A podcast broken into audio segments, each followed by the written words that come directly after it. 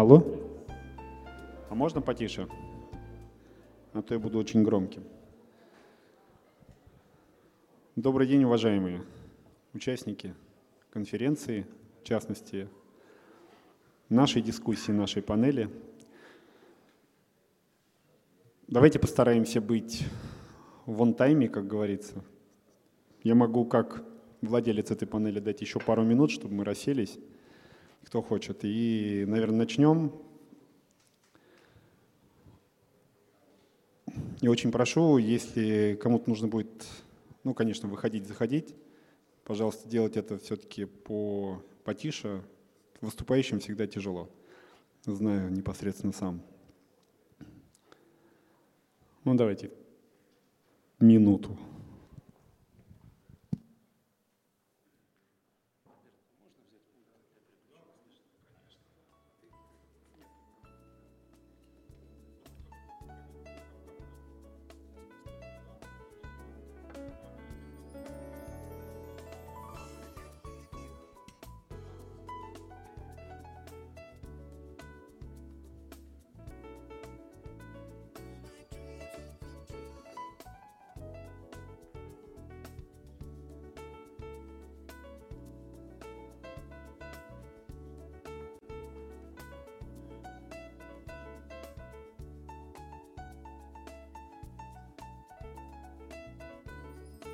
Да, спасибо большое. Дверь. Алло, да. Спасибо большое. Дверь закрылась. Это значит, мы начинаем нашу панель. Оглянитесь вокруг, как говорится, да? После обеда стало людей гораздо меньше. Не выдерживают люди полного рабочего дня. Добрый день. Хорошо. Спасибо организаторам, во-первых, за прекрасную погоду, которую они установили в Санкт-Петербурге. Старались, наверное, разгоняли тучи, но тем не менее действительно все очень хорошо. Я заметил, что в этом году количество участников, ну, по-моему, минимум в два раза стало больше, чем в том году. Во всяком случае, по наполнению зала, что меня очень удивляет. Обычно на пленарные заседания на панельку можно спокойно присесть, но в первой половине дня я себе свободного места не нашел. Это очень здорово, говорит о, наверное, возвращении популярности Cbonds конференции майской и о актуальности тех вопросов, которые могут быть. Мы сегодня тоже постараемся быть актуальными, тем более наша панель называется «Рынок коллективных инвестиций, его перспективы». Ну, я бы, наверное, добавил текущий статус. Возможно, мы можем подвести итоги две тысячи двадцать второго года. И, безусловно, всем очень нравится. И, наверное, необходимо понимать, что участники панели в первую очередь думают о перспективах две тысячи двадцать третьего года, а может быть и дальше, если мы можем на это закладываться. С чего начать, да?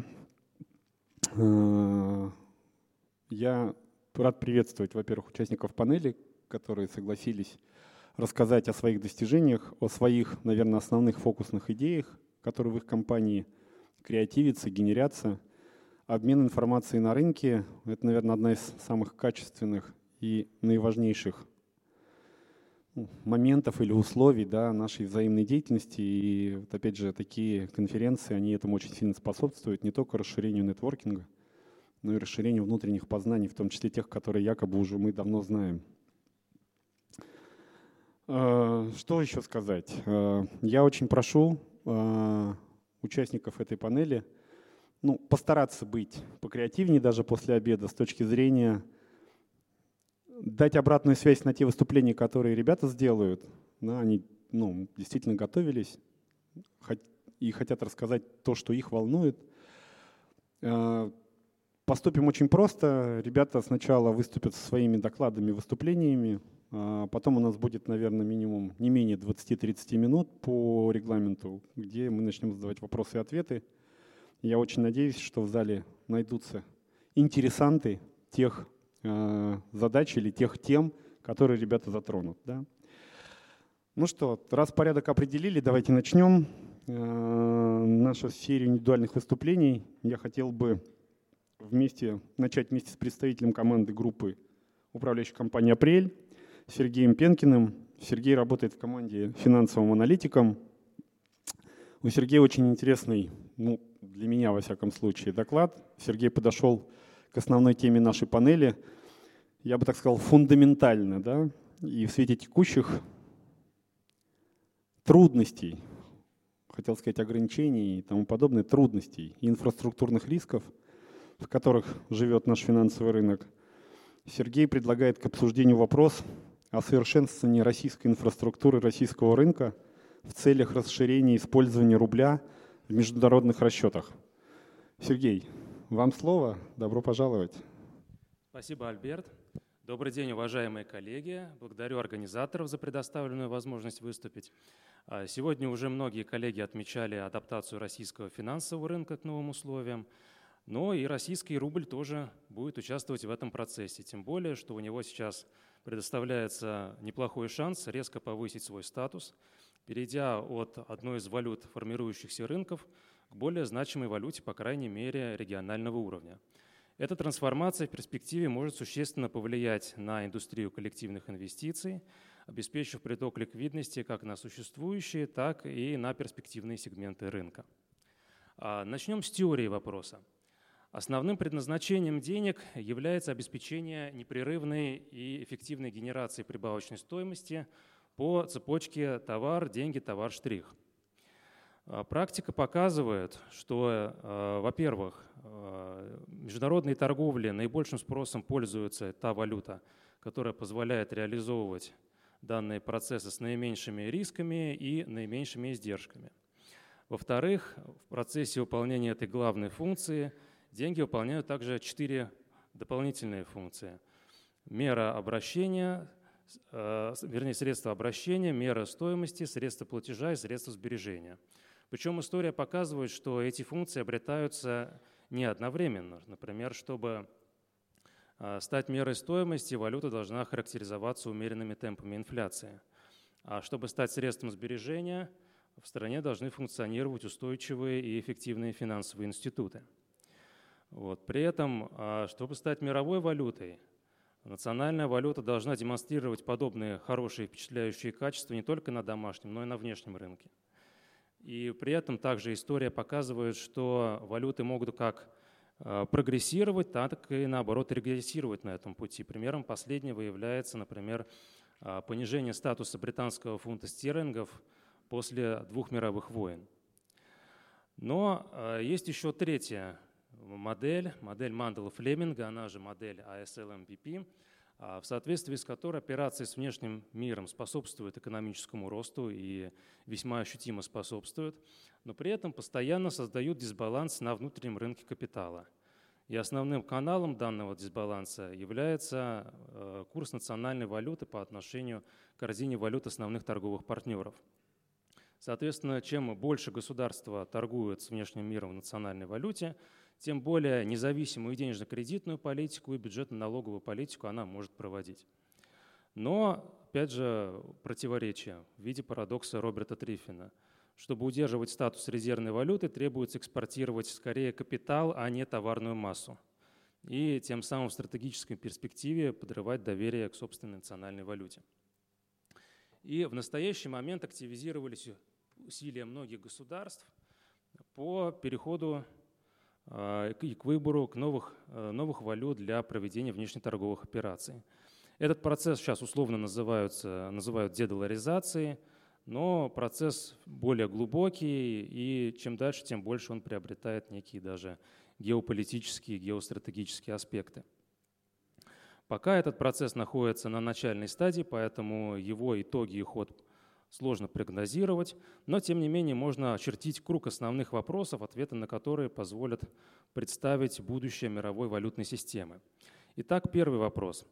Придут ли на смену или в дополнение к основным мировым резервным валютам новые национальные валюты, или же появятся новые региональные валюты, или же даже появятся конкретные валюты для конкретных рынков? Второй вопрос, вытекающий из первого, кто станет эмитентами данных валют? Центральные банки национальных государств или уполномоченные международные органы?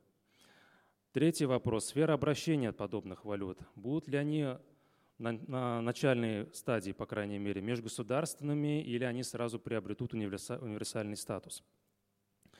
Четвертый аспект – их гарантированность. Существует очень серьезный спрос на обеспеченные валюты. Он будет только расти, и, скорее всего, этот социально-политический запрос рано или поздно трансформируется в экономический спрос. Форма денег – это пятый вопрос. В какой форме будут происходить эмиссии – наличные, безналичные или цифровые? Какой режим конвертируемости установят для резервной валюты, свободный или ограниченный? Наконец, как адаптировать валютные, денежно-кредитные, бюджетно-налоговые политики государств к новым реалиям и как изменится существующая доллароцентричная модель международных финансовых рынков. Вопросы очень сложные, очень творческие, дискуссионные, но надо отметить, что процесс эволюции мировой финансовой системы, естественно, будет очень тяжелым и очень долгим.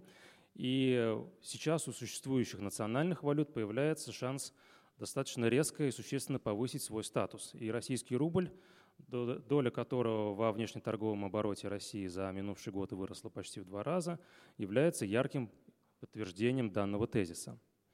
Давайте оценим конкурентоспособность российского рубля с точки зрения других валют БРИКС и возможных стран-претендентов. Среди валют рассмотренных государств рубль является одним из лидеров по уровню волатильности. Я измерял его как стандартное отклонение динамики курса по отношению к доллару США различных валют на первое число каждого месяца за последние тринадцать лет. Но при этом, кстати, рубль и далек от статуса наиболее слабой валюты, то есть рублевая волатильность работает в обе стороны. Россия не может похвастаться высокими темпами роста экономики или низкой инфляции, но также и не является отстающей по данным показателям. Мы такой устойчивый середнячок в данной, в данной группе государств. Сильной стороной рубля является достигнутая макроэкономическая стабильность. Россия лидирует по соотношению международных резервов к государственному долгу.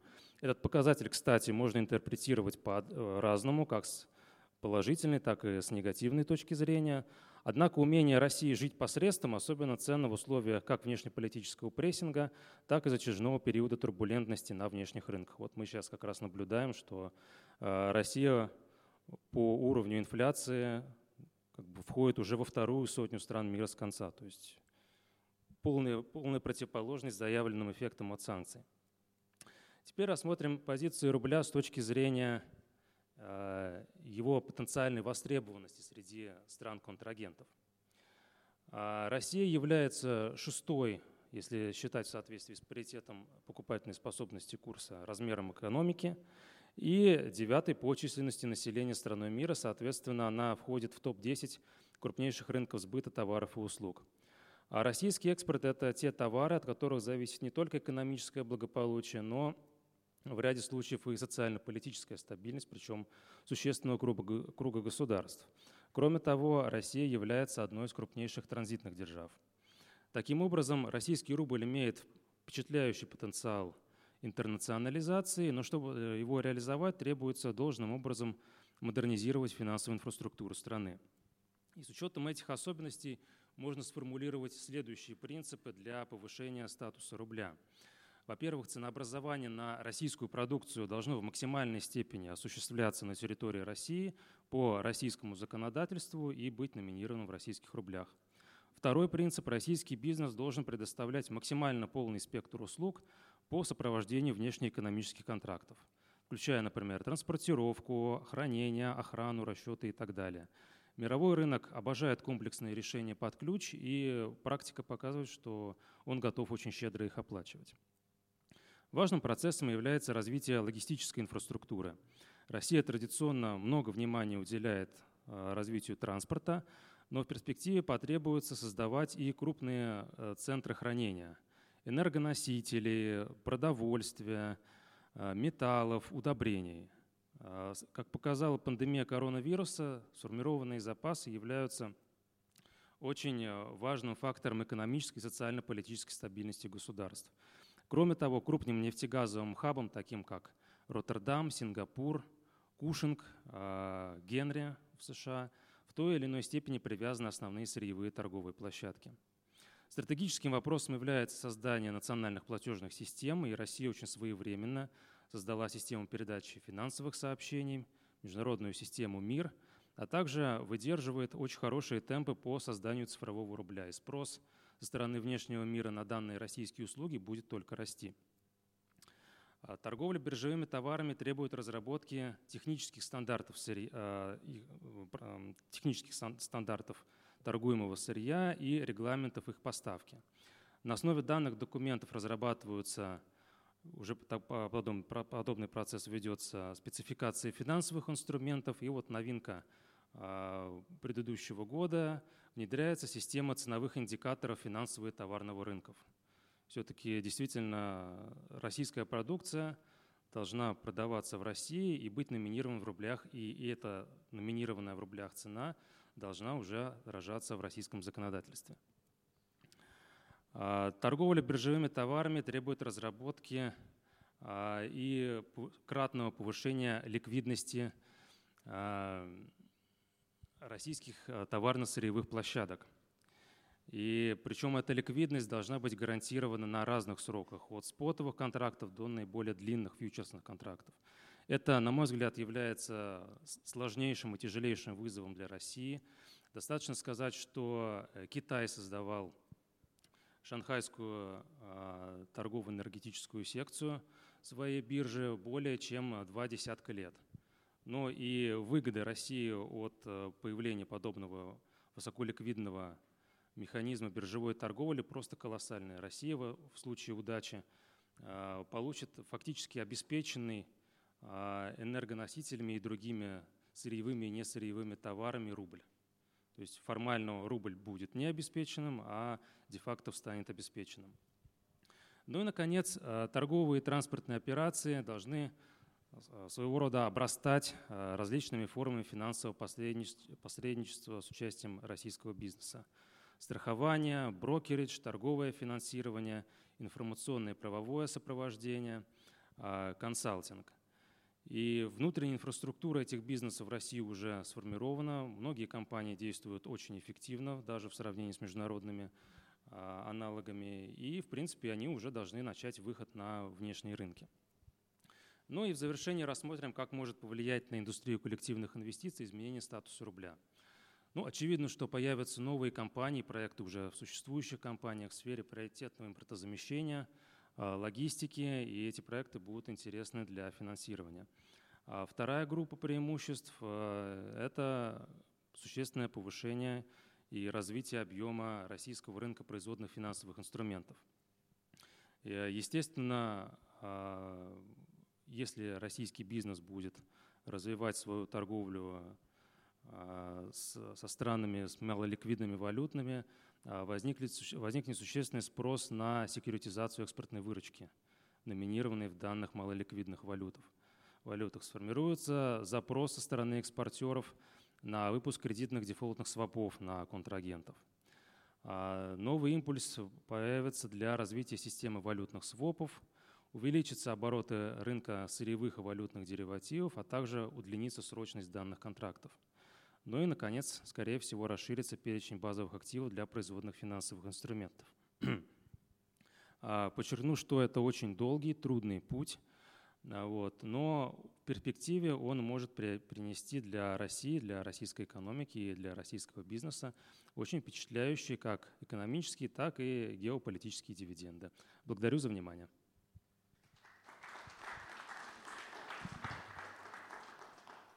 Спасибо, Сергей. Я бы хотел просто буквально маленький вопрос. Пункт шесть было расширение базовых активов на производные финансовые инструменты. Что имеется в виду в рублях? Количество акций должно быть больше, облигаций, чего еще или что-то другого? Ну, например, появление новых сортов металлов, новых сортов нефти. А, извините, да. Продовольствие и так далее.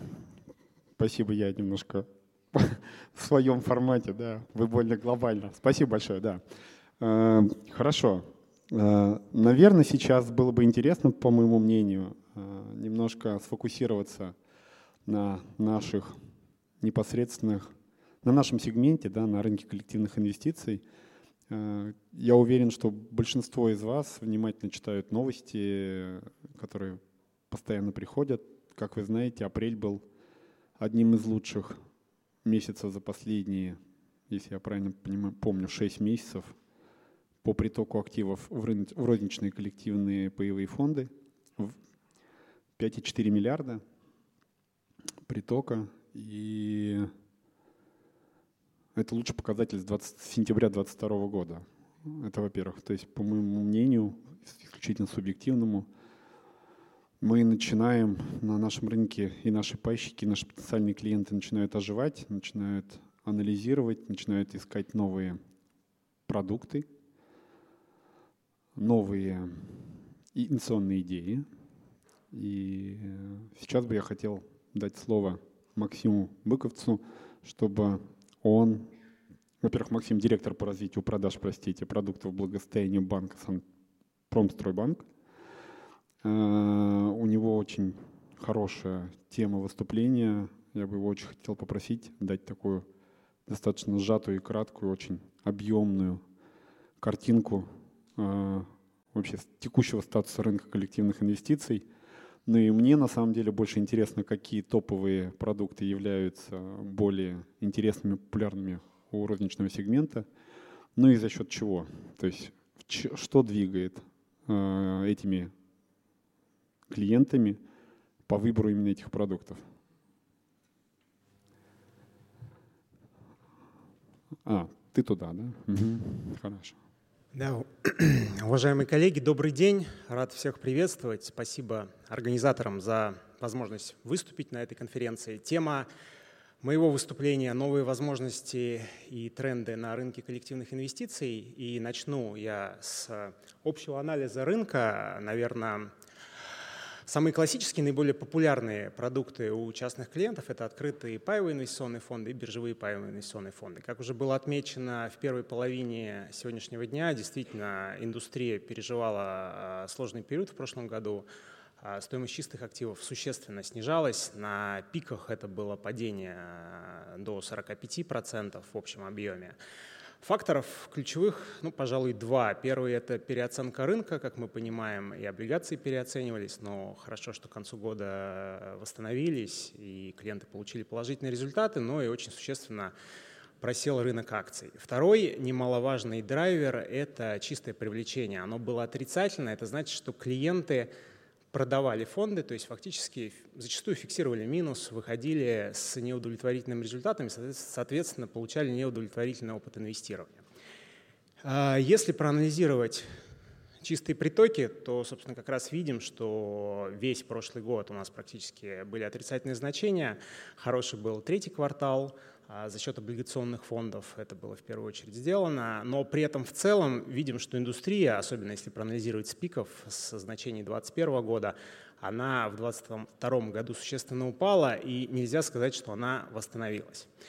Если рассмотреть чистое привлечение с точки зрения, ну, классических продуктов, а это акции, облигации, смешанные фонды, то что мы видим? Мы видим а, на этом графике, на котором отражена красная линия – это как раз чистое привлечение фонда акций, синяя линия – это чистое привлечение фонда облигаций, в том числе фонды денежного рынка, и зеленая линия – это смешанные фонды, что а, фактически падение было а, во всех без исключения типов фондах. А что это значит? Это значит, что клиенты…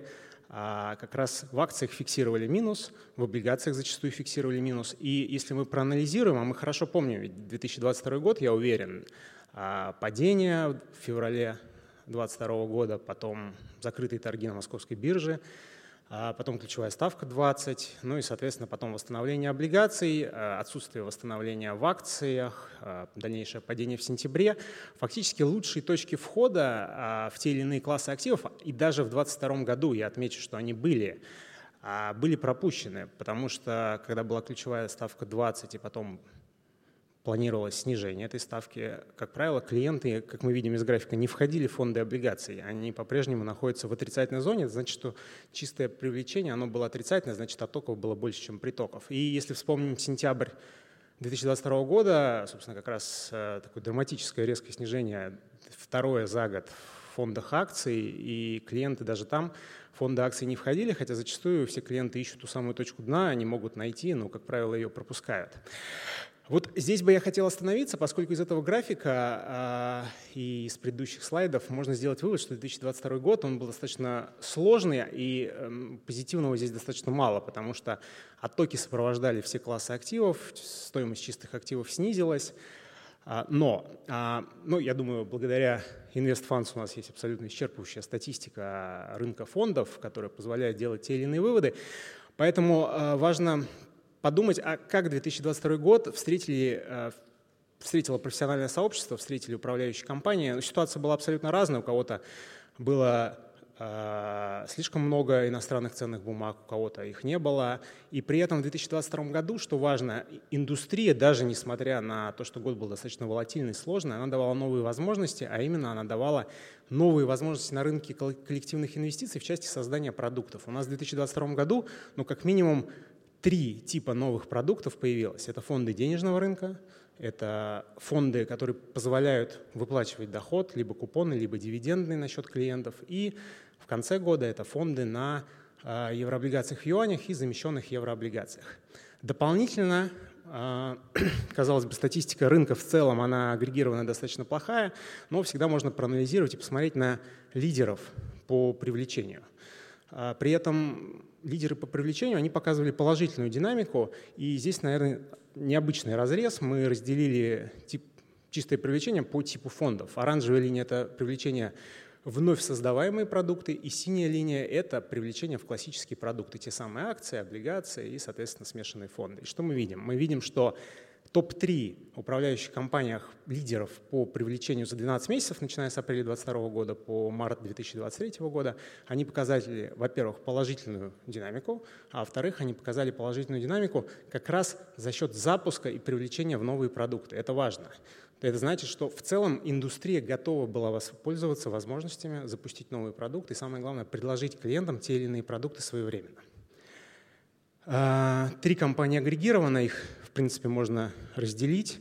Управляющая компания ПСБ также входит в топ три и находится на втором месте. Мы видим, что каждая из компаний, делая фокус, причем на разных продуктах, например, первая компания отмечена зеленым цветом, она сделала фокус на фондах с выплатами купона. Например, управляющая компания ПСБ сделала фокус на фондах денежного рынка. Соответственно, при всем при этом все показали положительные результаты, все показали без исключения положительный результат за счет создания новых продуктов.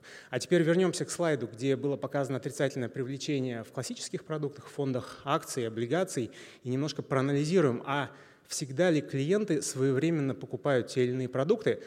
Можно вопрос перефразировать, а всегда ли своевременно профучастники предлагают клиентам те или иные продукты, которые абсолютно отвечают конъюнктуре рынка. На данном графике у нас фонды облигаций, соответственно, столбцы синий вверх – это чистое привлечение положительное, столбцы красный вниз – это чистое привлечение отрицательное. Черная линия – это средняя ставка по банковским депозитам. Мы видим зависимость, соответственно, когда ставка снижается, наступает время облигаций, соответственно, доходности положительные, в портфелях клиенты видят плюс, соответственно, все больше и больше притекают. Но что важно, и особенно на рынке облигационных фондов это особенно характерно, мы видим определенное запоздание, оно отмечено выделенными зонами. Как правило, оно занимает два-три месяца, иногда четыре. Это, по сути, лучшие точки входа в рынок облигаций, поскольку цикл по снижению, цикл ставки ключевой меняется, наступает снижение, и при всем при этом клиенты продолжают скорее продавать облигационные фонды, это значит фиксируют неудовлетворительный результат, вместо того, чтобы приходить на рынок облигаций и получать ту самую лучшую двузначную доходность в самом консервативном продукте.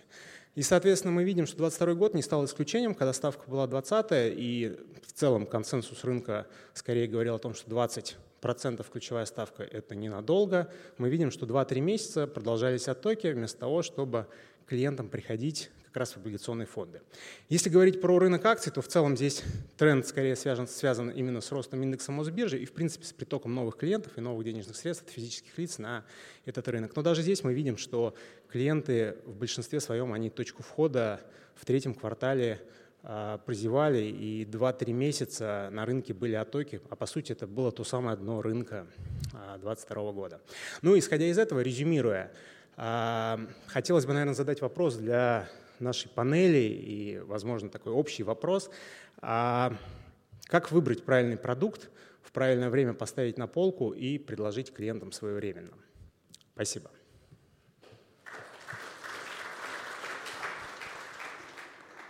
Спасибо, Максим. Мы как раз этот вопрос и обсудим во второй части нашей панели. И, наверное, первым, кто будет отвечать на этот вопрос, будете вы. Не сейчас, пожалуйста. Ладно, пойдемте по нашему регламенту, если вы не против. Спасибо, продолжаем. Давайте вспомним, что было до известных событий две тысячи двадцать второго года. И весь наш рынок считал, что главным драйвером роста нашего рынка и вообще широты продуктового предложения для наших будущих потенциальных клиентов в первую очередь являются инвестиции в зарубежные рынки, рынок акций, облигаций, номинированных в иностранной валюте. Ну, основной, наверное, валютой доллар США является на текущий момент. И... А здесь раз случилось то, что случилось, и эти валюты стали недружественными, и, соответственно, мы получили очень много рекомендаций, ну и вообще консенсус рынка, как хорошо Максим выразился, был таким, что усиливаются очень сильные инфраструктурные риски. И, безусловно, мы получили очень тяжелый удар с точки зрения блокировки, заморозки, но я сейчас об этом не хочу говорить с точки зрения не темы нашей панели. Я хотел бы на самом деле просто с положительной стороны на эту историю посмотреть. Если вы читали последние данные, ну, может быть, не последние, но последние, последние с точки зрения недавнего времени данные от ЦБ, то управляющие компании, брокера в двадцать двадцать втором году приложили ну, максимум усилий, чтобы минимизировать последствия инфраструктурных блокировок. И были цифры от Центрального банка о том, что достаточно большую долю мы смогли либо разблокировать, ну, таким образом дать ликвидность нашим текущим клиентам. И на сегодняшний день, наверное, обсуждать продукты с фокусом на мировые инвестиции, ну, я имею в виду, наверное, в первую очередь недружественных валют, ну, во всяком случае, в нашей компании всегда это сложно, неудобно и, может быть, даже страшно. Страшно с точки зрения того, как на это все посмотрят все, кто над нами, да.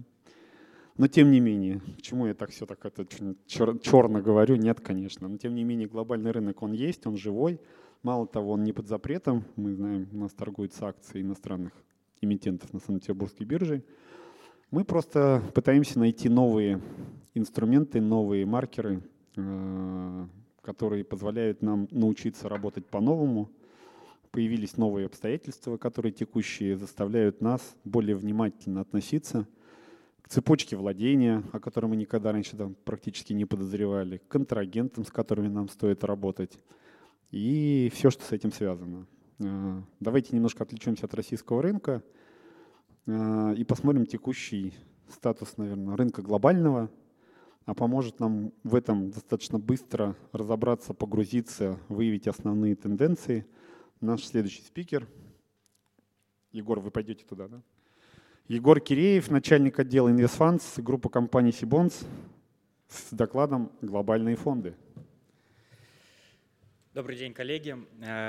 Очень интересное интро к моему выступлению. В это темное время, если так можно тезисно сказать, пусть будет Cbonds и его данные лучом, который нам светит в это светлое будущее диверсификации российских инструментов.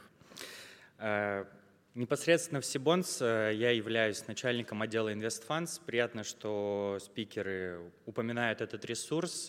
Мы занимаемся с командой вместе тем, что развиваем и отвечаем за данные, которые касаются российского рынка фондов, рынок ПИФ и иностранных фондов. Ну и сегодня как раз мы в соответствии с темой, которая представлена на слайде, немного погрузимся в эту среду, которая является, наверное, может, не главной, не основной и там, не лидирующей, но вместе с тем она влияет на конъюнктуру рынка, э, рынка фондов. На данном слайде, как вы видите, мы постарались представить типологию инструментов, которые относятся к группе иностранных фондов. Это разделение, оно достаточно условно, тем не менее мы решили придерживаться его и в своей внутренней разработке продуктовой. И считаем, что оно является таким всеобъемлющим и раскрывающим суть понятий. На текущий момент в базе данных Cbonds наиболее полным покрытием и, наверное, наиболее известным инструментом для присутствующих участников являются инструменты, торгуемые на бирже, Exchange Traded Funds или по-простому и ти эф. И пару слов хочу уделить им, несмотря на то, что выступление в основном ориентировано будет на взаимные фонды Mutual Funds. База данных и ти эф впервые была презентована мною же на Российском облигационном конгрессе. Это был декабрь две тысячи двадцать первого года, и на тот момент наше покрытие в количественном выражении составляло порядка шесть тысяч триста инструментов, известных как класса акций. С того времени уже прошло практически полтора года, и хочу сказать, что за это время мы приросли в покрытии более чем на сорок процентов. Величина в количественном измерении приближается к девяти тысячам инструментов. Несмотря на то, что наше покрытие по миру расширяется, лидерами в биржевом размещении по-прежнему являются США, Лондон и Канада. Относительно валютной диверсификации все осталось на том же месте, как и было. Это доллар, евро, канадский доллар. Здесь никаких изменений мы не претерпели. И что касается сегментации, она довольно интересна. И если так немного отбрасывать к обсуждению, которое было на первой панели, именно ориентация на акции является все-таки превалирующей в качестве объекта инвестирования для и ти эф-ов. Ближайшим преследователем, как мы с вами видим, являются облигационные фонды с долей в двадцать три процента. Здесь мы воспользовались данными Института инвестиционных компаний. Это ведущая ассоциация, которая представляет, представляет регулируемые инвестиционные фонды, фонды, и мы отмечаем просадку в стоимости чистых активов на третьем квартале две тысячи двадцать второго года. Соответственно, как вы могли видеть на предыдущем слайде у коллег по анализу российского рынка, аналогичная ситуация наблюдалась и у нас. Тем не менее, динамика положительная, она восстанавливается. Наконец две тысячи двадцать второго года фиксируется приток в шестьдесят четыре целых пять десятых триллиона долларов, что говорит о возврате доверия и интереса к этому рынку и к этому сегменту. Что касается разбивки по активам, то на конец две тысячи двадцать второго года порядка сорок пять процентов активов приходится на рынок акций. Доля активов, которые касаются облигаций, находится на уровне девятнадцать-двадцать процентов. И что касается территориального распределения, оно довольно интересное. пятьдесят три процента мировых активов сосредоточено в Северной и Южной Америке. Треть в Европе и пятнадцать процентов приходится на Африку и Азиатско-Тихоокеанский регион. Далее мы просмотрели такую вещь, которая касается доходности и которая касается того, чтобы понять, какой все-таки сектор является наиболее фондированным. И здесь мы видим на слайде, что диверсифицированные банды в британских фунтах являются ну, безоговорочным лидером в плане того, сколько денежных средств там сосредоточено. Применительно доходности мы можем сказать, что в зависимости от горизонта, на котором мы ее рассматриваем, а если это шестимесячный период, мы видим, что торговля с кредитным плечом показывает колоссальную доходность в тридцать четыре процента. На годовом интервале это облигации развивающихся рынков с доходностью практически в семь процентов. Трехлетний период нам говорит, что лучшими стали акции США. Ну и для меня на самом деле небольшим удивлением было, что на пятилетнем горизонте инвестиции в рынок драгоценных металлов удерживают пальму лидерства. Теперь ну, хочу сказать про самое интересное применительно к нашему общему бизнесу, про будущее, как раз про которое я говорил, это взаимные фонды или mutual funds. На текущий момент мы в Cbonds можем ответственно заявить, покрываем топ сто крупнейших провайдеров, и, как вы видите из слайда, это практически две трети, ну или шестьдесят процентов рынка. На слайде представлены основные провайдеры по количеству фондов и по страновой принадлежности. Ну и, соответственно, что является подтверждением моих слов. Сейчас в базе Cbonds взаимных фондов количественно находится более восемьдесят девять тысяч. И этот факт я, на самом деле, как руководитель отдела, который этим занимается, считаю важным прорывом и рывком в части покрытия такого большого продукта, как иностранные фонды. Ну и следующим нашим таргетом является покрытие пятисот крупнейших провайдеров, тем самым мы охватим девяносто процентов, чуть более чем девяносто процентов рынка. Здесь довольно интересная и в то же время простая графика, которая показывает динамику количества запусков в зависимости от того, как они привязаны к своим датам. И мы привели анализ за две тысячи двадцать первый год, с двухтысячного года по конец две тысячи двадцать второго, но история действительно глубже, тем не менее представленный период он является репрезентативным, и мы видим, что начиная с около двух тысяч фондов открылось в двухтысячном году, и на конец две тысячи двадцать первого - две тысячи двадцать второго года мы приходим на такое уверенное плато в количество тринадцать тысяч инструментов ежегодно. Далее, валюта и дивидендная политика. Возможно, для кого-то очевидным стало, являлось, для меня стало интересным фактом, что накапливание такого процесса, как аккумулирование доходов, придерживается три из четырех фондов, и только двадцать пять процентов ориентированы на выплату. Применительно к валютам, на топ пять валют приходится восемьдесят восемь процентов рынка, и валютами из топ десять не покрывается только, ну, вдумайтесь, один из двадцати. То есть топ десять валют иностранных могут полностью компенсировать весь этот рынок. Объекты инвестирования и специализации в mutual funds.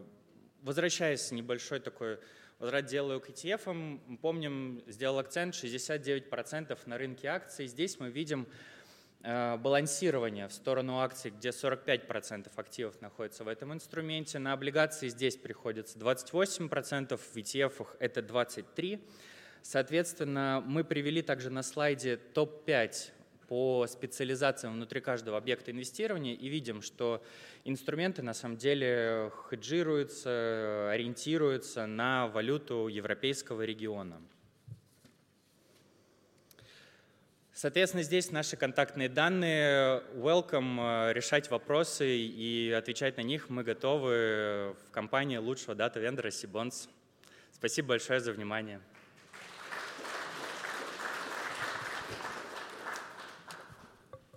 Егор, спасибо.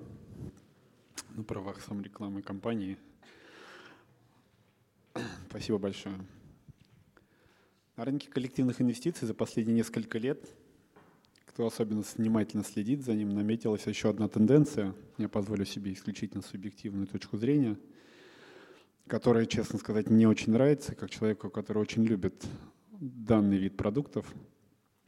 Я говорю, безусловно, о продуктах, так называемых, как раньше любили называть, альтернативных инвестициях, о, о розничных продуктах, о розничных паевых, закрытых паевых инвестиционных фондов для розничных инвесторов. Я бы здесь, опять же, со своей стороны ремарочку дал.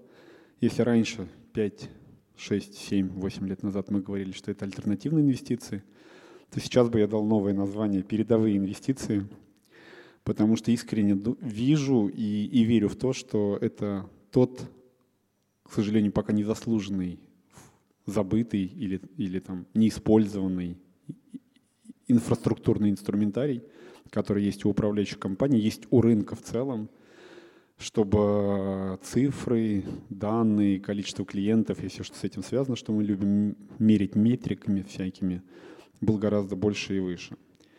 двадцать второй год, у меня есть немножко данных, я сейчас немножечко подведу, так сказать, к нашему следующему разговору. В двадцать втором году резко вырос приток средств в розничные ЗПИФы. Источник InvestFunds, как вы понимаете, читаю дословно, специализирующийся на коммерческой недвижимости. Их активы выросли с сорока миллиардов до девяноста двух. И только в четвертом квартале активы увеличились почти на двадцать три миллиарда. Почему клиенты так быстро обратили внимание на розничные паи закрытых фондов, в первую очередь, наверное, рентных фондов. Что делает компания на этом рынке? Какие перспективы эта компания видит? Я говорю о компании Parus Asset Management, и об этой компании никто лучше не расскажет, как генеральный директор этой компании Алексей Сиваков. Добро пожаловать, слово тебе. Добрый день. Спасибо большое организаторам за возможность выступить на этой площадке. Спасибо коллегам, спасибо Альберту за правильную подводку. Действительно, мы сейчас попробуем честная-честная подводка. Мне кажется, что у моего выступления наиболее кликбейтный такой заголовок, да, там, «Секрет успеха». Хочешь разбогатеть, спроси меня как, там, купи Гербалайф. Но на самом деле нет. Основа у интереса к фондам недвижимости гораздо более солидная. Это основа недвижимость, которая стоит на земле, которую, как вы знаете, больше уже не производят. То есть создать больше недвижимости на нашей планете довольно затруднительно, да, как минимум там земли для этого уже не хватает. Из чего все начиналось? Есть четверо уважаемых людей, которых не нужно представлять. Одного из них вы видели уже сегодня, он перед вами выступал, это Денис Степанов. Общая экспертиза группы этих людей в недвижимости больше двадцати лет. Если посчитать вместе с экспертизой всех сотрудников, которые заняты в компании Central Properties, Parus, Knight Frank, то цифра получится слишком грандиозная, да, мы ее даже не стали приводить здесь. У Паруса на сегодняшний день в управлении находится пятьдесят три миллиарда рублей прекрасной недвижимости. Сумма эта соотносится с количеством метров, это восемьсот пятьдесят тысяч, это всего-навсего там, меньше одного процента от всей коммерческой недвижимости, которая есть в России, и нам очень хотелось бы получить себе под управление как можно больше из этой недвижимости, там, прирастая на процент, два-три в год. А вот иллюстрации тех самых пятидесяти трёх миллиардов. Мы представлены во всех сегментах. Это и складская недвижимость, и торговая, и офисная. Многие из проектов настолько замечательные, что имеют соответствующие награды профильные. Ну, наверное, мы проще, правильнее рассказать про какую-то внутреннюю кухню, то, как это работает. Казалось бы, на пальцах, как заниматься недвижимостью и как получать от нее доход. Просто купи склад, сдай в аренду, упакуй в зэ пэ и эф, продай паи, плати доход, получай комиссию, ну, раз, два, три. Это не так легко, как, могут, как можно догадаться. Классную коммерческую недвижимость купить трудно, долго, дорого. Все ее владельцы знают, сколько она на самом деле стоит. Не хотят ее продавать выгодно, чтобы на этом заработали все, поэтому важно искать и ситуации, и правильно договариваться, и много работать на этом направлении. Дальше есть аренда, арендатор. Он не приходит навсегда, с ним надо работать каждый день, каждый день удовлетворять его потребности, каждый день оказывать ему внимание, помогать ему в его работе. Нужно поддерживать склад или офис, или торговый центр в идеальном состоянии для того, чтобы арендатору было удобно, комфортно там работать, для того, чтобы он хотел оставаться с вами еще дольше и платить вам еще больше. Как купить такой хороший объект просто на свои деньги? Это трудно, соответственно, нужно воспользоваться помощью банков в этой ситуации, взять кредитное плечо, договориться о правильных условиях, об амортизации, о нужном сроке, дальше тоже работать с банком, отчитываться перед ним. Как упаковать зэ пэ и эф? Тоже непросто. Нужно понимать, как работает этот инструмент, как он регулируется, перед кем надо отчитываться, как показывать пайщикам то, что находится внутри, да, как их сохранять связь их и той недвижимости, которая в этом фонде находится. Что мы для себя приняли как концепцию по, по связке между пайщиками и нашей замечательной недвижимостью? Мы решили, что в одном фонде должен быть один актив. Это не всегда одно здание там, или одно помещение, это один актив в широком смысле слова. Это может быть там два здания, но объединенных одним арендатором, одной географией, одной логикой. Но тем не менее, покупая паи нашего фонда, пайщик всегда знает, чем он будет владеть. То есть если это склад, который арендует Озон, значит это этот склад. Если это склад, который арендует эф эм Logistic и предоставляет свои услуги другим компаниям, значит это будет именно а, такой продукт. А, дальше у этого продукта должно быть максимальное удобство. То есть э, олдскульная система, когда пайщик приходил в управляющую компанию, подписывал пачку бумаг и э, потом ждал бумажную выписку о том, чем он владеет, она э, изжила себя. Э, все наши фонды, их на сегодняшний день четыре, торгуются на бирже. Их можно купить нажатием одной кнопки и, прожать, и продать нажатием одной кнопки, ну, с учетом а, текущего спроса и предложения в стакане. А, вчера, например, мы запустили еще, а, выпустили в продажу очередную эмиссию, и за день а, было продано восемьсот шестьдесят миллионов, а, на восемьсот шестьдесят миллионов рублей паев. Большой успех. Скажем, в предыдущем месяце, в апреле, общий оборот по нашим трем фондам, по четырем, прошу прощения, составил тоже миллиард. До конца мая осталось чуть-чуть поменьше времени, но, возможно, мы этот рекорд преодолеем. Дальше нельзя из одного фонда кормить управляющую компанию всю ее жизнь. То есть должен расти объем активов под управлением, комиссии должны быть разумными и привлекательными. У нас их мало, мы берем фиксированную комиссию в год и одну комиссию за успех, которая выплачивается только в том случае, если мы были успешны в управлении этим активом, то есть правильно поработали с арендатором, с банком, правильно отремонтировали там, какие-то деньги, зарезервировали на будущие вещи и заплатили доход пайщикам. Только в этом случае мы считаем себя успешными и получаем право на эту комиссию. И самая, наверное, интересная положительная история в этом – это ежемесячные выплаты, которые до этого коллеги по цеху немножко игнорировали, как нам казалось, потому что если платить доход один раз в год или один раз в квартал, это сильно проще, чем делать это каждый месяц. Мы подумали, что трудностей не боимся, работа нам нравится, и пайщики оценили эту концепцию, и можно это назвать там, чистым пассивным доходом, второй зарплатой, финансовой свободой, наш любимый термин. Но каждый месяц владелец наших фондов получает себе на карточку какую-то сумму, да, в соответствии с объемом его инвестиций. Чуть раньше я упомянул банки. В фондах это не всегда популярный инструмент использования кредитного плеча, но нам показалось, что будет правильным дать большую доходность за счет использования заемных средств.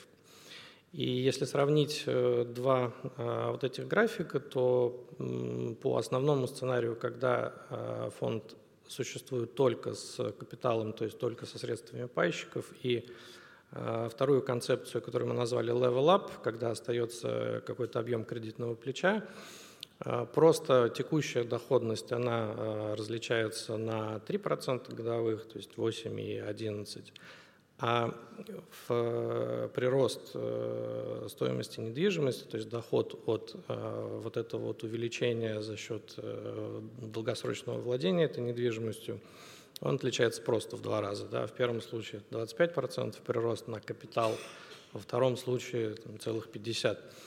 Цифры фантастические, здесь вопрос веры. Мне кажется, что в основном участники рынка сходятся во мнении, что недвижимость в цене должна расти и растет. Еще немного крупных цифр интересных. За два с половиной года выплаты дохода мы всего отправили на эти выплаты шестьсот миллионов рублей нашим пайщикам. Делается это строго по графику, каждый э, месяц, десять рабочих дней, э, мы отправляем огромную сумму в, э, через эн эр дэ в, э, по брокерам, через, через которые владеют пайщики наши паями, они получают эти деньги, и э, та самая финансовая свобода и пассивный доход э, реализуются таким образом полностью. Планы выполнялись с самого начала, а потом они увеличились как раз за счет той самой стратегии Level Up с кредитным плечом. Внимательные зрители, наверное, запомнили этот слайд из выступления Дениса Степанова. Этими, этими цифрами мы тоже гордимся. Они подтверждают концепцию роста стоимости недвижимости, роста стоимости пай. То есть все наши фонды по окончании торгов, по окончании наших таких активных продаж, они прибавили в стоимости. Произошло это за разный срок, скажем, Parus Озон, который самый-самый, который вырос больше всех, он самый старый наш фонд, и по нему торги идут там полных два года. У остальных чуть поменьше, но все равно прирост по, по, после, после окончания наших продаж от десяти до тринадцати процентов более чем впечатляющий. Что еще нравится рынку? Мы считаем, что мы самая открытая управляющая компания из всех. Составили из этого даже замечательный слоган «Самая открытая УК среди УК управляющих закрытыми пифами». Вот, нам он очень нравится. Есть у каждого инвестора, кто зарегистрировался и кто, кто купил паи и зарегистрировался в нашем кабинете, доступ к максимуму информации о том, что происходит с его фондом и иногда анонсы там будущих событий. Там можно посмотреть отчет, информацию о самом, самом фонде, его отчетность. Можно проверить все выплаты, которые были сделаны. Из личного кабинета можно выгрузить Excel-таблицу для того, чтобы проанализировать и перепроверить те красивые цифры доходности, о которых мы говорим, для особо вдумчивого инвестора, кто любит, собственно, мерками анализировать все. У нас есть телеграм-канал, в котором достаточное количество активных подписчиков, с которыми мы общаемся на ежедневной основе, иногда даже поздним-поздним вечером в периоды там особого интереса к нашим темам. И э, любопытно, что мы э, решили сразу э, превентивно создавать базу зна- знаний о зэ пи эф, и э, у нас есть целый раздел э, наиболее популярных и часто задаваемых вопросов. Вот если сейчас навести на этот ку ар-код, то можно сразу перейти на наш раздел на сайте и а, полюбопытствовать. Это прямая ссылка, если кому интересно, попробуйте, пожалуйста.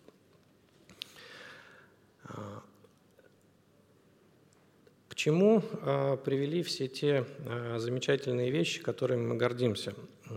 За три года существования компании мы набрали а, три тысячи инвесторов практически, там две тысячи семьсот.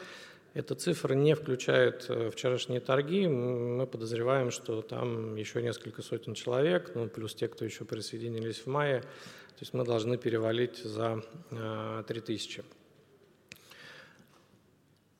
Соседняя диаграммка, она достаточно интересная, характеризует поведение наших клиентов. То есть за, считаем за все время. Подавляющее большинство наших инвесторов, они сохранили свой объем портфеля, либо его увеличили. Вот тех, кто совсем вышел, это бледный-бледный цвет, это всего четыре процента, и кто снизил объем портфеля, это три процента. То есть это, ну, на, на наш взгляд, значительный показатель лояльности к компании, к продукту, который у них есть. Все остальные клиенты, они примерно, ну, близки к равномерному распределению, то есть двадцать шесть процентов пришли и там тридцать два - тридцать четыре процента не меняли или даже увеличили портфель. Предмет нашей особой гордости – постоянные клиенты, с которыми мы специально общаемся и даже проводили опросы их удовлетворенности. Много получили ответов, показатели тоже замечательные. Таким образом, мы прошли от кликбейтного заголовка к трём тысячам клиентов. Вроде бы на пальцах это не так много, но если учесть, что наши фонды для квалифицированных инвесторов, а этих квалифицированных инвесторов в России пятьсот тысяч, их количество увеличивается, то нашими клиентами являются там чуть меньше одного процента. И мы уверены, что эту планку мы легко преодолеем и будем набирать таких клиентов быстрее, чем будет, в принципе, увеличиваться количество этих квалифицированных инвесторов. Спасибо.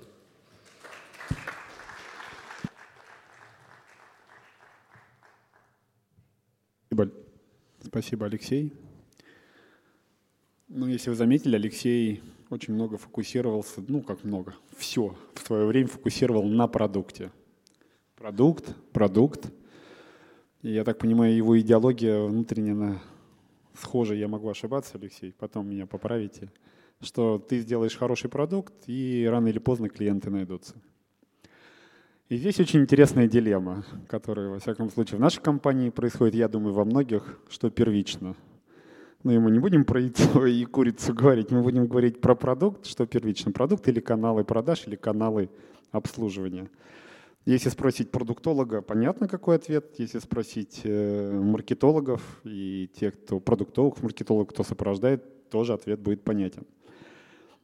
И то, и другое, как мне кажется, имеет место быть и может быть хедлайнером в разных моделях развития компаний. Давайте этот вопрос оставим риторическим. Я хочу себе позволить еще привести одну совершенно последнюю, наверное, на сегодняшний день статистическую информацию. На тридцать первое декабря две тысячи двадцать второго года количество физических лиц, пайщиков закрытых паевых инвестиционных фондов выросло на девять процентов и составило сто сорок шесть тысяч пайщиков. Как их обслуживать? Как с ними работать? Какие есть трудности? Я с удовольствием попрошу рассказать Андрея Краснюка, менеджера продукта ЕСИА.Финанс, компании Винвестор. Какое громкое название, да? Винвестор. Развитие онлайн-каналов. Да, все так. Добрый день, коллеги.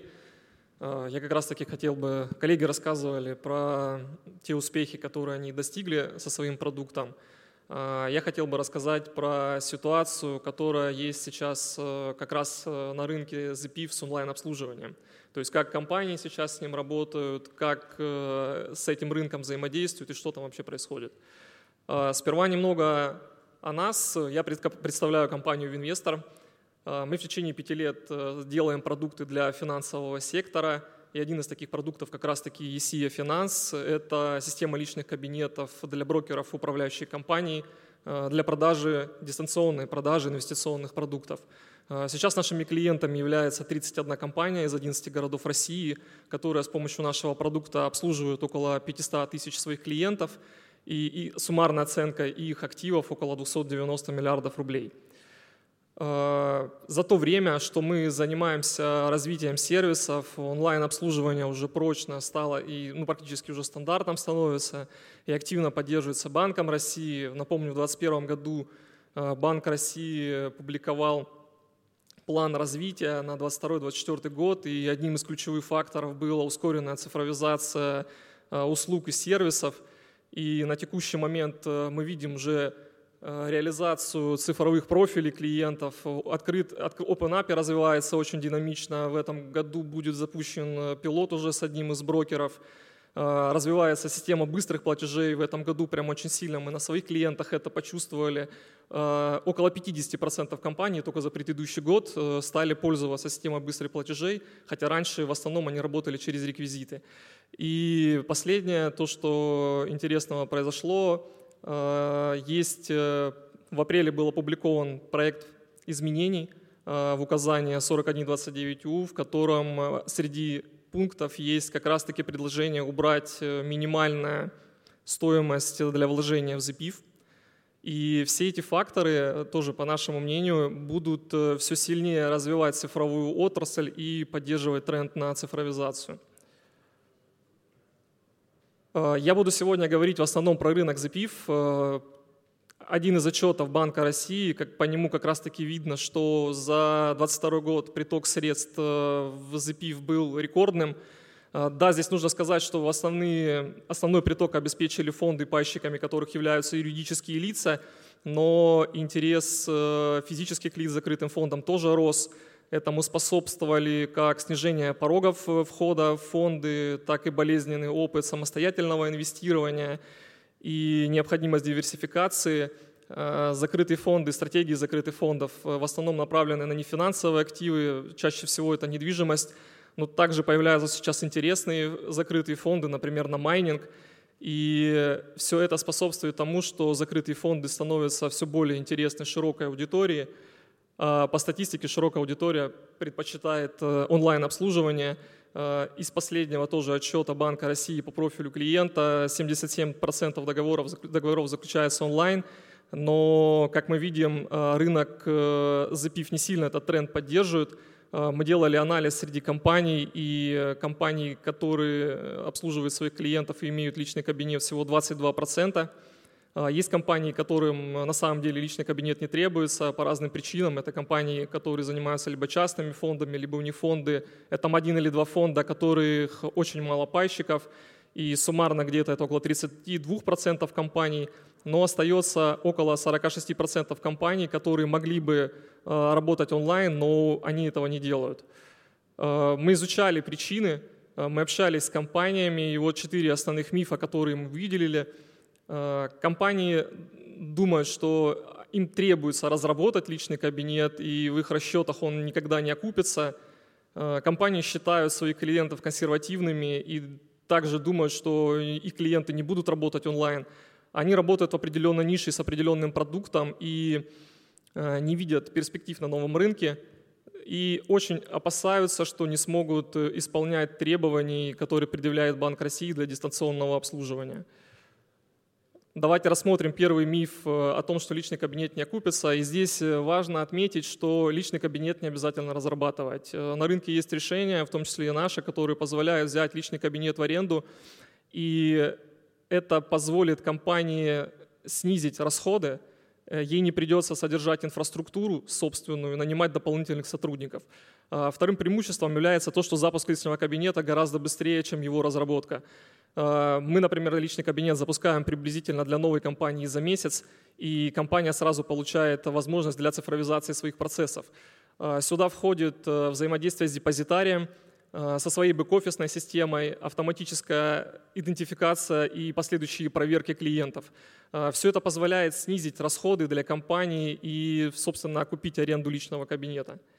По поводу консервативных клиентов тоже наши исследования, отчеты других компаний говорят, что на рынке все больше клиентов, которые будут требовать онлайн-обслуживания. Они хотят получать от компаний быстрый доступ к своему личному кабинету, полную информацию в удобное для них время с любого устройства. В частности, тоже наш, наш личный кабинет позволяет получить доступ к продуктам компании за пять минут. Клиент в это время проходит регистрацию и сразу идентификацию. Ему становится все доступно. По поводу рынка, то тут тоже хотелось бы отметить, что цифровизация своих процессов и наличие личного кабинета дает компании возможность работы с новыми каналами привлечения.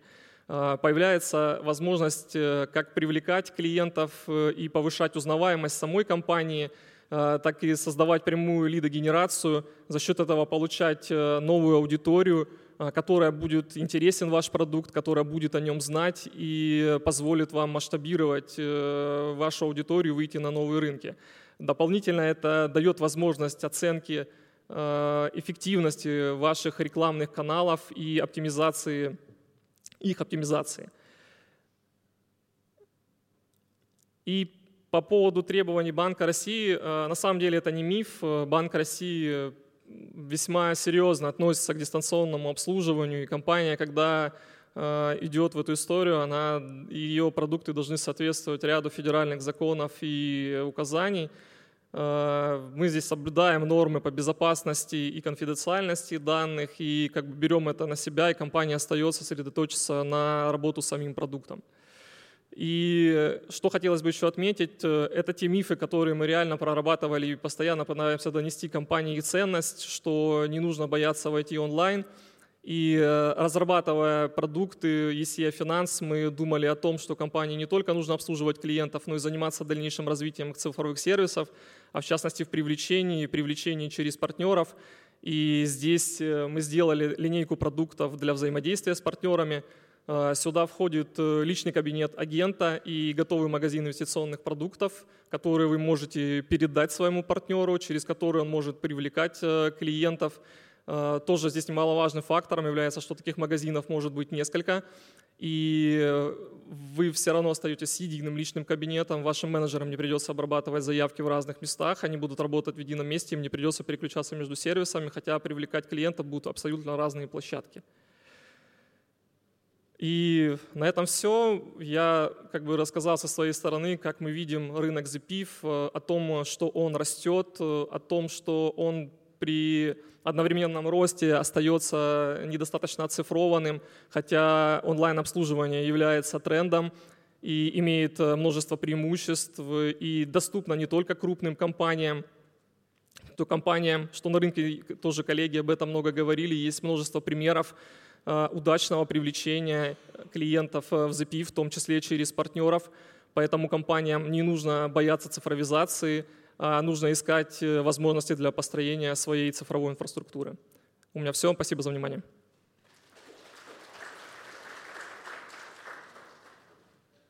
Андрей, спасибо. Ваш спич был больше направлен, я так понимаю, на институциональных клиентов, которые боятся вкладывать деньги в обслуживание клиентов. Ну, или боятся, или думают об этом. Ну, как бы вопрос такой. Но клиент-центричная модель, которую принимают девяносто девять процентов компаний, она в любом случае выигрывает. Но за вами будущее, скорее всего. Будет много контрактов. Спасибо большое.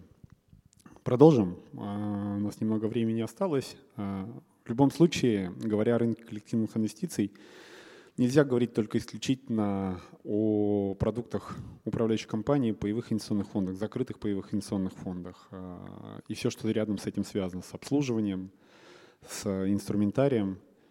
Мои коллеги из управляющей компании, безусловно, знают, что рядом с нами существует и уже давно большой конкурентный рынок, который часто выигрывает даже по основным финансовым, наверное, показателям, по маржинальности в том числе, с которым достаточно тяжело бороться, но который имеет свои плюсы и минусы. Я, конечно же, говорю о рынке страховых компаний, которые, безусловно, так же, как и управляющие компании, конкурируют за внимание своих клиентов, потенциальных клиентов на продуктовых витринах своих агентов. Часто я слышу и проводятся параллели между продуктами с точки зрения их открытости или закрытости. Я сейчас попробую очень кратко объяснить, что имеется в виду. Открытость – это наличие промежуточной информации о финансовом результате продукта. Я вот так попытался по математически кратно сделать определение, но если кто сталкивался, все понимают, что если мы говорим об инвестиционном страховании жизни, то результат этого продукта три, пять, семь лет надо смотреть в конце. Все, что внутри, никто не смотрит. Мы с точки зрения коллективных инвестиций очень прозрачны. От нас Центральный банк требует ежедневное озвучивание стоимости наших паев, наших фондов. Ну и, соответственно, и кучу эмоций и негатива мы тоже можем собирать, если рынок валится или наоборот. Получать добрые слова, если рынок растет. Поэтому мне кажется очень важным в этом моменте, что информация, промежуточная информация о финансовом результате продукта на протяжении жизни самого продукта, здесь самое главное слово в моем понимании — жизнь, и все, что о жизни, не только об этом, я уверен, расскажет представитель на этой панели, единственный представитель страхового рынка. Я надеюсь, что все-таки не единственный на конференции расскажет Борис Борзунов, руководитель управления инвестиционного страхования, страховая компания «Росгострахжизнь». Спасибо, Альберт. Чудесная подводка и такой легкий укол в нашу сторону, но абсолютно справедливый на самом деле. С точки зрения объема информации, ничего, если я скомбинирую способы вещания. С точки зрения открытости нас в процессе срока действия договора каждая компания по-своему раскрывает эту информацию, но мы никак не можем договориться, как же, собственно, нужно это делать вот, как бы комплексно. Вот, я сегодня попробую э, приоткрыть завесу, так сказать, тайны относительно нашей компании. Э, ну, если коллегам понравится, может быть, э, они нас поддержат. Вот, определенного рода интересный, может быть, формат э, я попробую сегодня предложить. Ну, а в целом э, хотел поговорить э, сегодня про то, как мы прошли двадцать второй год, с чем пришли в двадцать третий. Ну и что у нас получилось, а что нет. Начать хочется, к сожалению, с того, что у нас у всех дружно не получилось. Сформировать культуру накоплений у нас по-прежнему не получается. Это цифры Центрального банка. Сегодня они тоже были на экране, но немножко по-другому я их переструктурировал. семнадцать процентных пунктов потеряли депозиты в привычном нам слове. Депозиты, к сожалению, в основном перетекли денежные средства, ну, в своей структуре, да, не, не туда, куда мы все дружно хотели бы, а, скажем, в ликвидные средства, это наличные и накопительные счета, которые стали все более и более популярными за последнее время. То есть люди готовятся, если что, вдруг быстро-быстро вывести деньги из системы. Ну или, собственно, выводят денежные средства из системы, плюс пять процентных пунктов – это депозиты в зарубежных банках. Вот. Ну а вообще иностранные активы — это плюс шесть целых четыре десятых процента пункта, и казалось бы, да, что сейчас вектор должен быть другим, но однако пока мы этого не видим. Из положительного, да, два целых девять десятых процента пункта — это инвестиции в широком смысле слова. В две тысячи двадцать втором году два целых три десятых триллиона рублей, ну почти два целых три десятых триллиона рублей зашло на рынок акций. Мы в структуре пока этого не видим, потому что Ну, потому что переоценка съела один целых восемь десятых триллиона рублей, но это хороший задел на будущее. Если фондовый рынок вырастет, если мы увидим хорошую доходность, то будем очень сильно надеяться, люди эту доходность не заберут в ликвидность повышенную или в зарубежные активы, а оставят их в инвестициях, может быть, даже в более долгосрочных инвестициях. Паевые инвестиционные фонды – минус двадцать пять процентов нетто-притоки по итогу две тысячи двадцать второго года.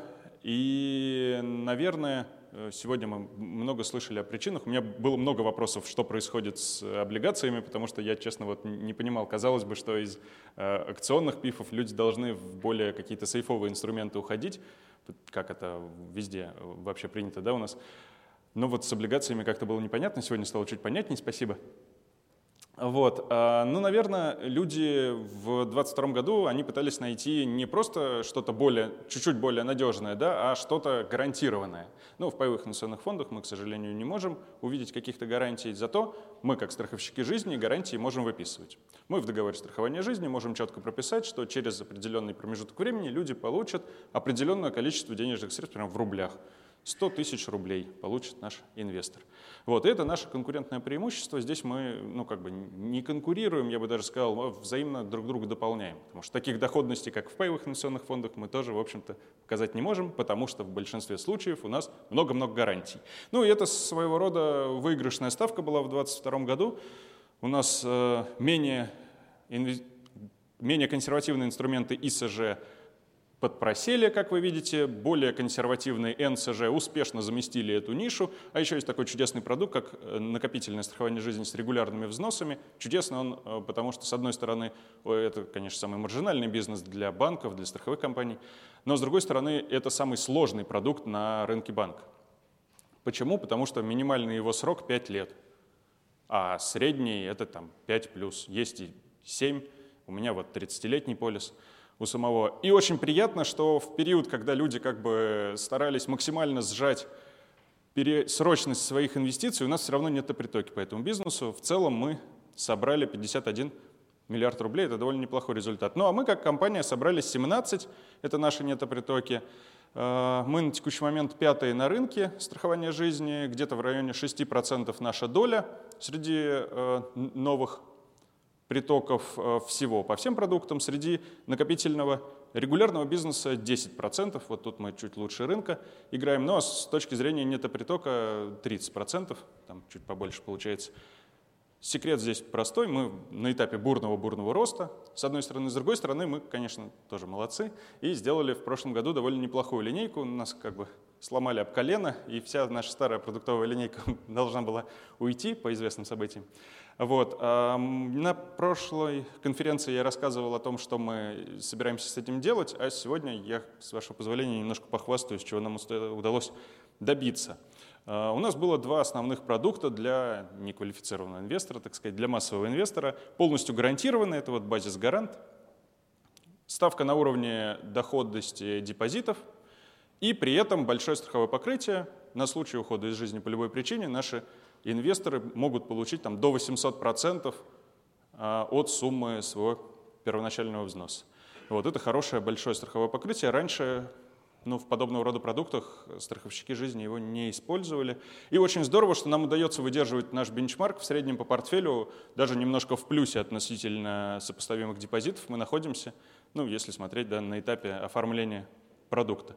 Basis Invest мы называем этот продукт защищенными инвестициями, потому что помимо защиты капитала в рамках продукта выделяется определенная часть денежных средств, которые инвестируются в как конкретную акцию, и инвестор по окончанию срока действия договора получает не только защиту капитала, но еще вот первоначальную стоимость этой акции. Вот. Ну, на примере пятилетнего срока это порядка там, сто двадцать процентов гарантированно, что клиент получит, у него прописано это в договоре. Плюс сверху возможен апсайд.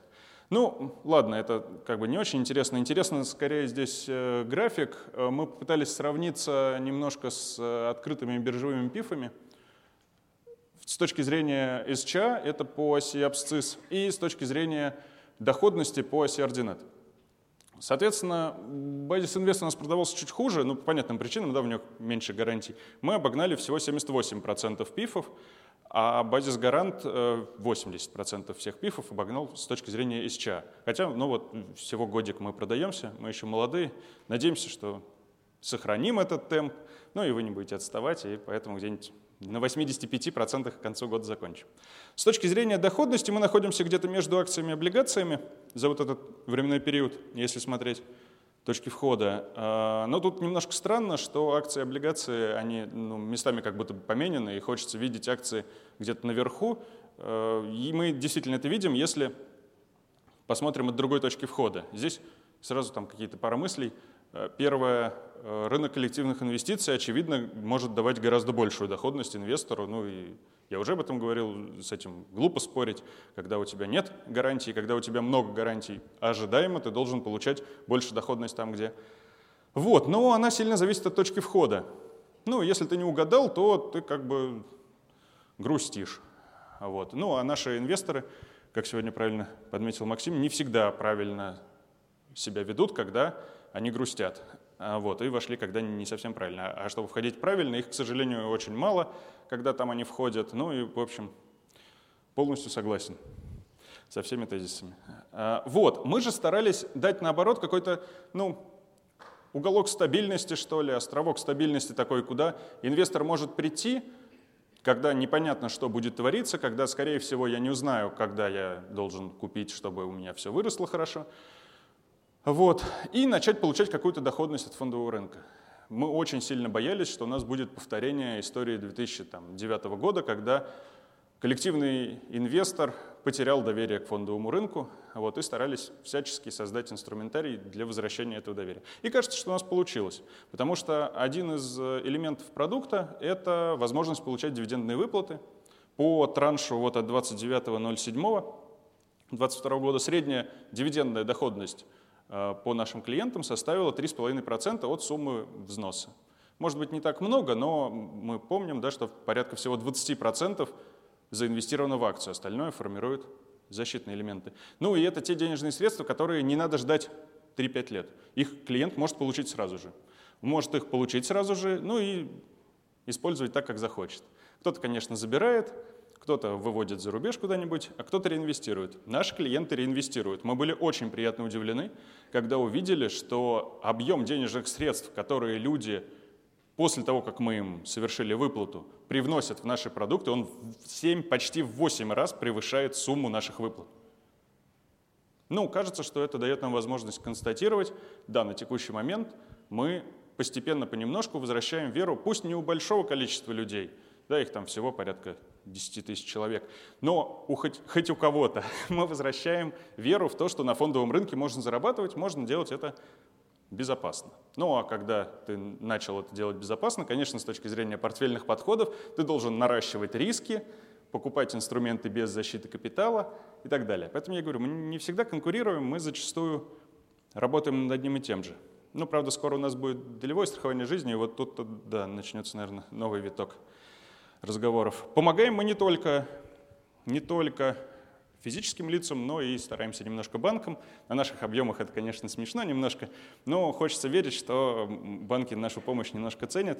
Процентный риск, который возникает на стороне банка, у нас он возникает как бы в обратную сторону. Мы здесь сейчас должны подписать с клиентом договор, если мы говорим про накопительное страхование жизни с рассрочкой платежа, который может там тридцать лет длиться потом.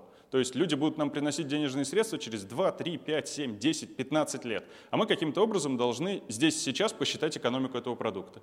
Ну, процентный риск налицо, мы обмениваемся ими с банком, этими рисками, и получается, что мы довольны, коллеги довольны, мы в государство привносим длинные деньги, потому что продаем длинные обязательства перед клиентом, и клиенты довольны.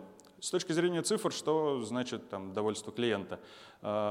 Наверное, наш флагманский какой-то на текущий момент продукт «Стань миллионером» или «Стратегия на пять» в разных партнерах, он под разными именами, мы не можем выбрать, какой нам нравится больше, хотя цветом, возможно, выбрали.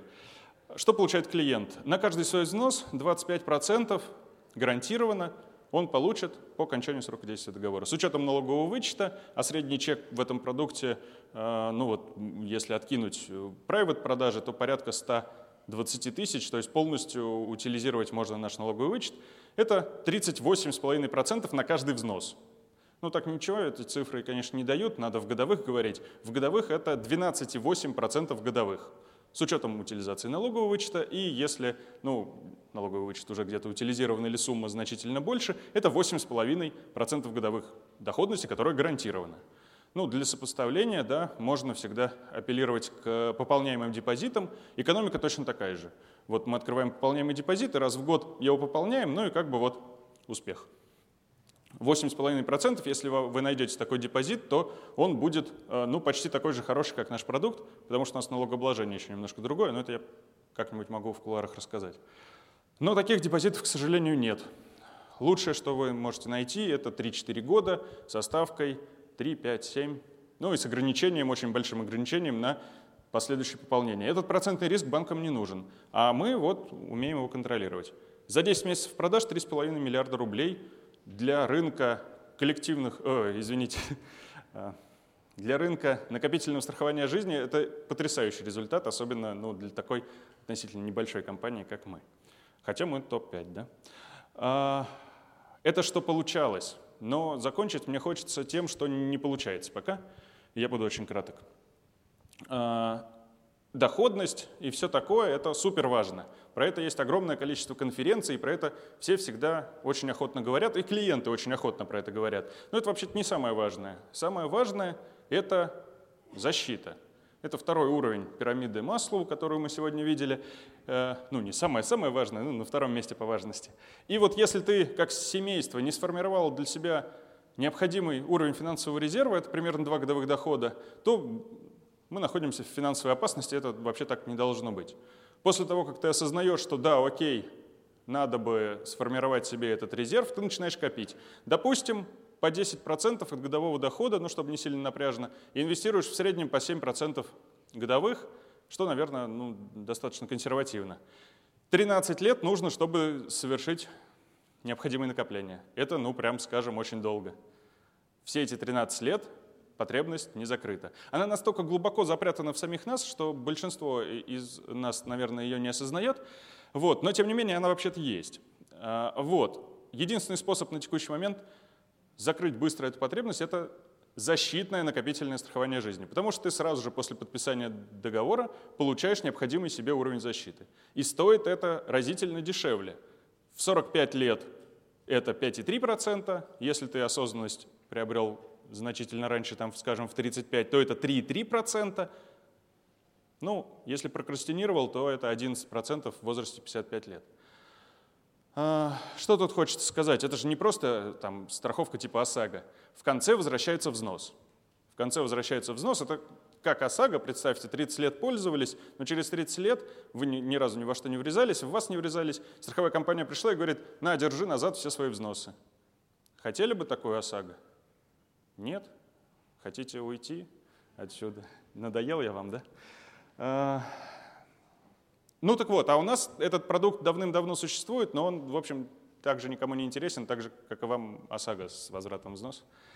Вот. Я в прошлом году рассказывал про этот продукт, и кто-то даже заинтересовался, подходил ко мне, задавал вопросы, типа, ну как бы это все здорово, но ты же понимаешь, куда ты пришел, да? Мы тут все профессионалы инвестиций, и то, как вы там копите, для нас непрозрачно, поэтому нам вот эта накопительная часть в продукте не нужна, мы хотим только страховую. Ну, я в прошлый раз отвечал, что это, да, возможно, устраивайтесь к нам на работу, и тогда можно поговорить вот о специальном продукте, который доступен только для работников группы открытия. Сегодня это не так. Если вам интересно, можно приобрести отдельно только страховую часть. Но я не говорю про покупку, я говорю про расчет. Если мало ли кому-то вдруг что-то показалось интересным. Обычно мы такими вещами не занимаемся. Вот, у нас на стенде есть специально обученный человек, который умеет считать. Ну, маленький тизер. Стоимость еще в два раза дешевле, если откинуть накопление, оставить только страхование. И за эту стоимость вы получаете, помимо ухода из жизни по любой причине, страхование от этого риска, эн эс, уход из жизни по несчастному случаю, и двенадцать миллионов на лечение в случае диагностирования критических заболеваний. Борис, вы классический страховой агент. Вы продаете продукт в моменте сразу. Сейчас у вас очередь выстроится. Что интересно, я, кстати, никогда не работал в продажах. Ну, кроме, я две недели продавал телефоны мобильные. Но... У вас осталось тридцать четыре секунды. И я их полностью использую, с вашего позволения. Друзья, и еще более интересная штука, можно попробовать этот продукт, о котором я говорил, который секретный абсолютно для всех и никому недоступный, кроме вас сегодня, можно урвать его со скидкой еще дополнительных пятнадцать процентов. Вот, там многие воспользовались уже, у нас не так много таких возможностей осталось. На сегодня, по-моему, всего одна, и завтра две, вот, а две уже ушли. И пять, все. Четыре. Все, я закончил. Три. Два. Спасибо большое.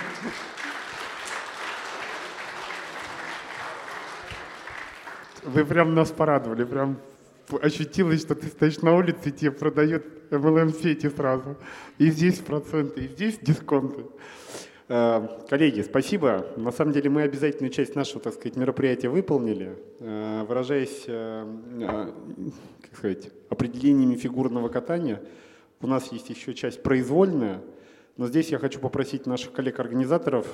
Наше время, в принципе, скажу вам честно, вышло. Я бы хотел попросить дать нам пять-шесть минут, чтобы мы смогли задать вопросы, если они есть, нашим коллегам из зала. А если нет, у меня есть один вопрос блиц-опроса, что, ну, он очень простой. И на этом, наверное, на таком оптимистичной ноте мы можем закончить. пятнадцать секунд, у кого есть вопросы из зала. Про страховки лучше в коридоре, сразу говорю. И там будете сразу оплачивать через цифровые каналы.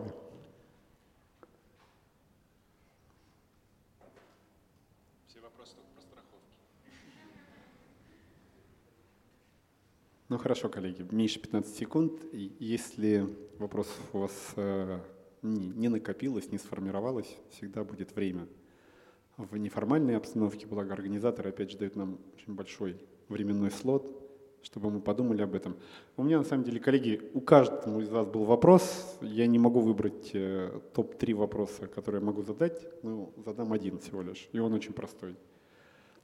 Прошу вас в достаточно кратком форме, и вас тоже, Борис, только про свой рынок, конечно же.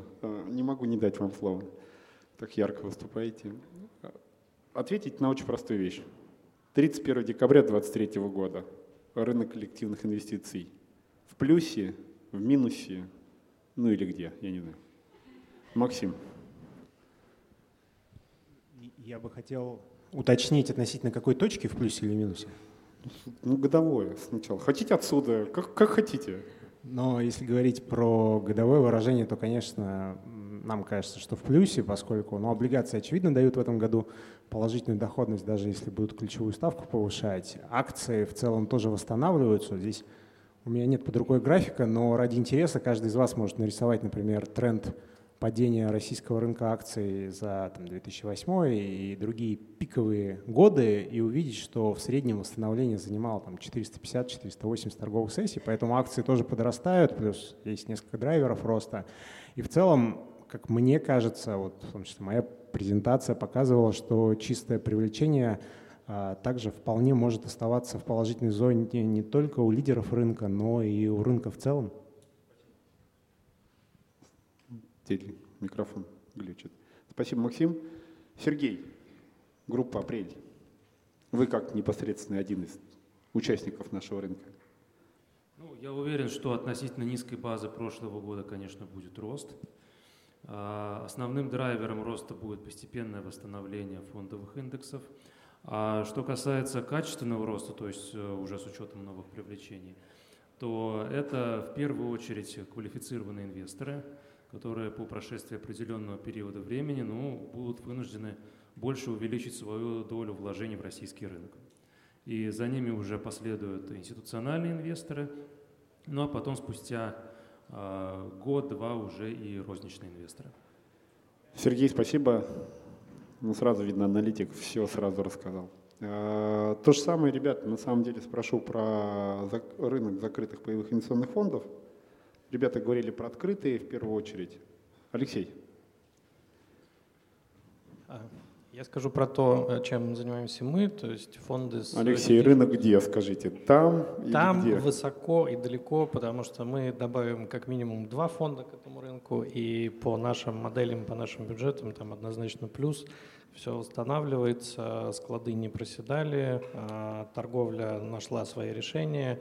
С офисами мы тоже активно работаем. Я уверен, что э, такой повышательный тренд у всех приманит к нам и э, вкладчиков, и рынок будет в плюсе. Спасибо, Алексей. Андрей, у вас есть опция и про открытые, и про закрытые, как хотите. Так, слушаю. Я бы хотел сказать, наверное, вряд ли смогу оценить, как будет себя именно рынок в плане финансов вести, но мы уверены, что точно будет расти цифровизация, которая будет повышать качество услуг, их предоставление, и что, несомненно, приведет к росту самого рынка, потому что клиенты будут более быстро, более прозрачно получать услуги и сможет увеличиться конкуренция и, соответственно, количество продуктов, которые будут им доступны. Они позволят выбирать лучше, и, соответственно, это позволит как бы рынку вырасти. Ну, Андрей, спасибо, да. Понял, на рынок наверх. Не буду вас, Борис, оставлять крайним, то вы много времени съедаете. Теперь вас спрошу, ваш рынок, какой из вас из тех рынков инвестиционного страхования жизни, накопительного страхования жизни, и я добавлю от себя долевого страхования жизни, если он начнется в этом году, вы видите самым фаворитом в авангарде ваших продуктов? Хочется верить, что инвестиционный… Я и, забыл и, сказать, тридцать секунд у вас. И, и, возможно, ДСЖ в каком-то виде, но кажется, что все же эн эс же из-за гарантий. Вот. А с точки зрения общего вектора, вверх или вниз, наши мудрые стратегии финансисты нарисовали нам растущий план, и мы его собираемся выполнить, так что, видимо, вверх. Понятно. Спасибо вам большое. Егор, немножко другой вопрос будет к вам. Он на самом деле без никаких подковырок, да, но смотрите, что мне интересно было посмотреть. Очень удивился, ну, может, вы мне сейчас просто скажете, почему в вашей аналитике нету фондов рейтс, хотя в западной вообще идеологии как бы десять процентов портфеля всегда это фонды, ну, а-ля недвижимости, да, назовем так. Акции строительных компаний, если быть точнее. Ну, правильное уточнение, потому что по нашей методологии они попадают скорее в сегмент инструментов акционных. А, у вас акции, да, понятно. Да. А если позволите, отвечу на вопрос. Я, находясь под впечатлением от э, коллеги по страхованию, подстрахуюсь, скажу, что не является мой ответ инвестиционной рекомендацией. Но находясь не на стороне ни buy-side, ни sell-side, э, data vendor, я скажу, что скорее да, верю в рост. Спасибо большое. Он запаздывает, я быстрее говорю, чем он включается. Спасибо большое. На самом деле мы точно попали в то время, в которое нам отвели. На этой отвели, простите, на этой позитивной, мне кажется, ноте рынок вверх. Прошлый год был немножко болезненным, но мы справились или справляемся, и таблеток нам от жадности не надо. И люди выбирают не только душой и сердцем, но и разумом. И рынок коллективных инвестиций, и соседний рынок страховых продуктов, безусловно, нацелен наверх. Спасибо вам большое. Все остальные вопросы за периметр этого зала, ну или вечером. Спасибо, что внимательно слушали.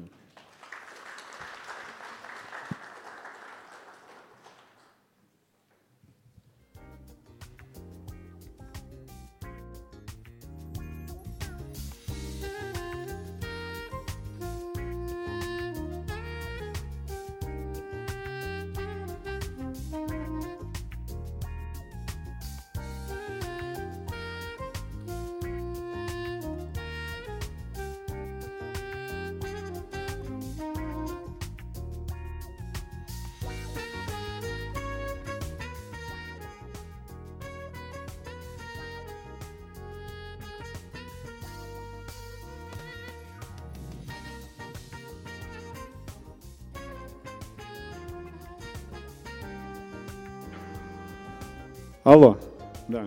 Коллеги, извините, пожалуйста, я забыл просьбу наших э, организаторов и хотел просто… Э, это без перерыва, правильно получается, да? И хотел просто анонсировать, что следующим идет э, встреча one-to-one, я так понимаю, да, зэпив «Южные метры. Как привлечь инвестиции в курортную недвижимость с минимальным чеком». Кто хочет оставаться, конечно, оставайтесь, поэтому официального кофе-брейка нету. Спасибо.